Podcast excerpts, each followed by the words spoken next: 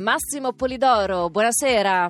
Buonasera, buonasera a voi. Buonasera, allora eh, mi permetta di presentarla per quei pochissimi che ancora non la conoscono, però io rinfresco la memoria. Allora, lei è niente po' po' di meno che, no perché questo è un pezzo grosso, un pezzo da novanta come si dice dalle mie parti, eh sì, tra l'altro è anche giovanissimo, uno dei principali esperti internazionali nel campo dei misteri, del paranormale e della psicologia dell'insolito. Lei è il segretario nazionale e cofondatore insieme a Piero Angela del Cicap.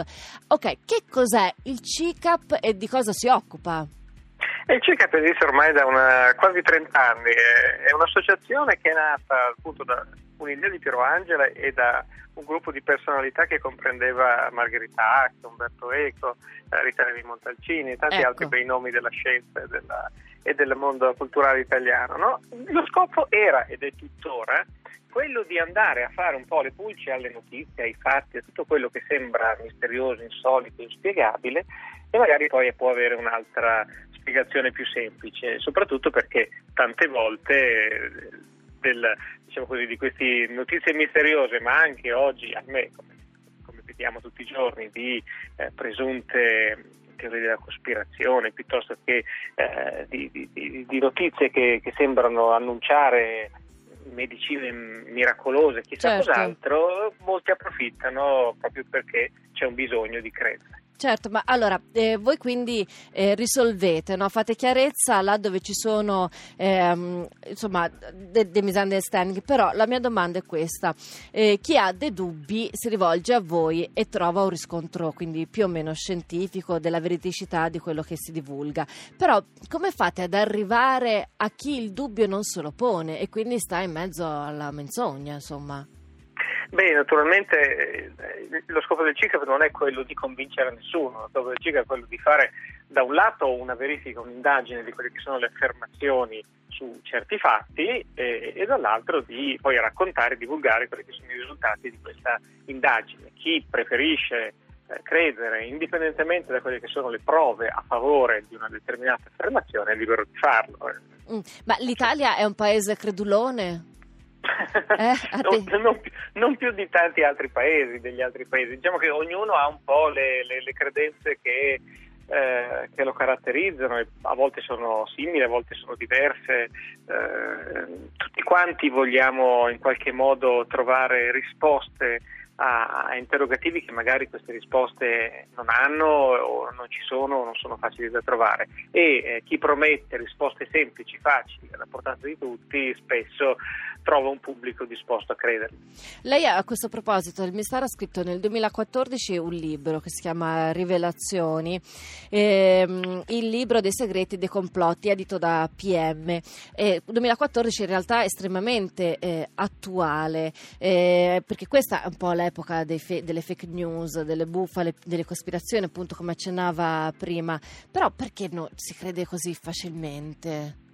Ma perché sono tutte notizie, sono tutte affermazioni che in qualche modo eh, ci colpiscono subito, no? Ci attirano la nostra attenzione, quindi ci incuriosiscono, sembrano dare una spiegazione a quelli che sono fatti che magari ci hanno sconvolto, no? Come può essere in seguito a un disastro, in seguito a un attentato, in seguito a un fatto grave, eh, chi viene fuori con una spiegazione semplice, apparentemente, che sembra dare una spiegazione, poi dando magari colpa a chissà quali complotti e cospirazioni, spesso riceve attenzione perché eh, sembra dare una risposta facile a qualcosa che facile non è per niente. Il mondo in cui viviamo è molto complesso e, eh, e quindi accettare che eh, le risposte non siano così semplici da ottenere sempre per molti è difficile. Senta, ma mh, e invece perché quando un mistero sembra quasi eh, risolto eh, noi poi ci interessiamo così tanto ancora, no?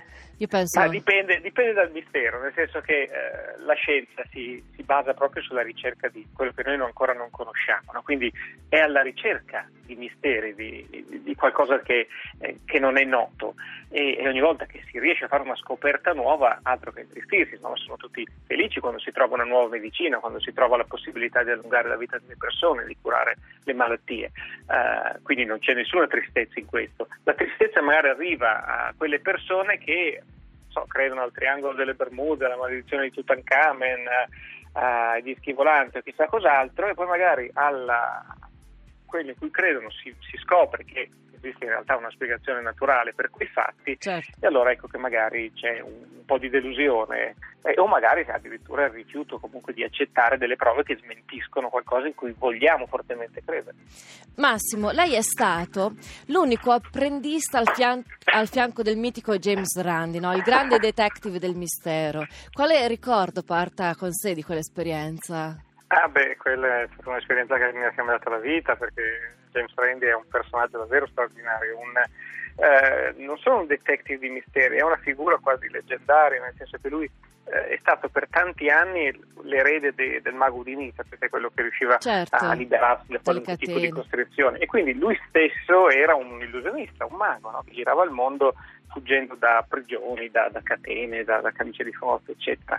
E poi ha, ha scoperto che la sua abilità nel riconoscere gli inganni, no, della, della prestigiazione, dell'illusione, che è una forma d'arte, gli permetteva anche di capire che certi fenomeni che venivano presentati come paranormali da personaggi come quelli che piegavano i cucchiaini, piuttosto che leggevano il pensiero, eccetera, erano dei trucchi che gli scienziati non riuscivano a riconoscere, proprio Pensa. perché il mestiere dello scienziato non è quello Diverso. di scoprire un inganno, mentre quello del prestigiatore lo è.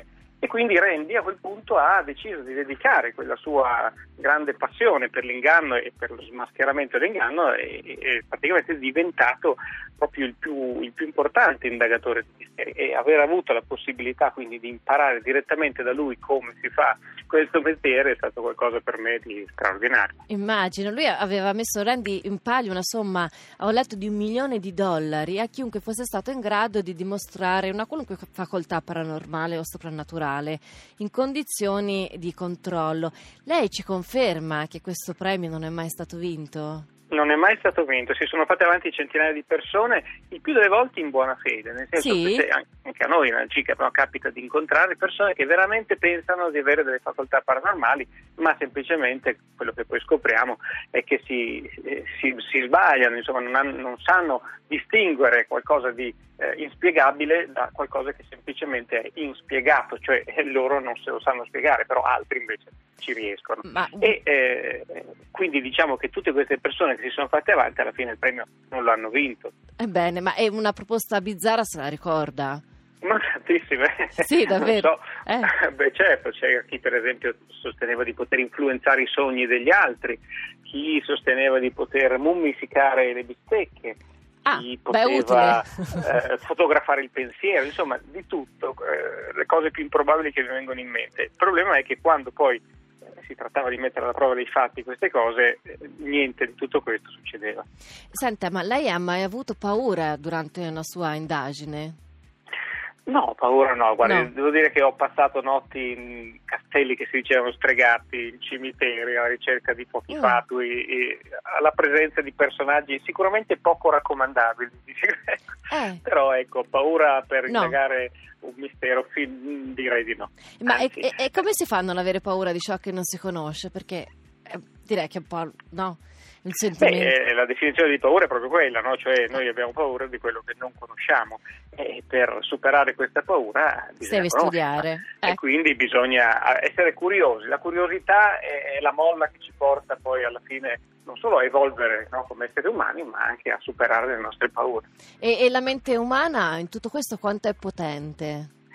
È una macchina, il cervello è una macchina straordinaria che ci permette di fare delle cose incredibili, ci permette di sviluppare dei talenti e delle capacità con l'allenamento che sono straordinarie. Eh, non crediamo a quelli che dicono che usiamo solo il dieci per cento, perché quella no. è una, una vera e propria bufala, no? Ah.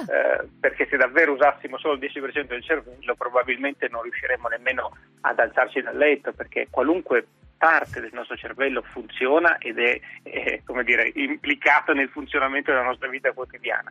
Eh, non esistono facoltà eh, inesplorate, come vorrebbero appunto farci credere alcuni. Okay. Eh, esistono talenti che magari noi non, non, non sviluppiamo fino in fondo. Okay. Ma vogliamo salutarci ricordando il Cicap Fest, la prima edizione che si terrà eh, dal ventinove settembre al primo ottobre duemiladiciassette. Un, non lo so, qualche suggestione Beh, questo è un appuntamento a cui non si può mancare. Saremo a Cesena per quei sì. tre giorni, dal ventinove settembre, con Piero Angela naturalmente.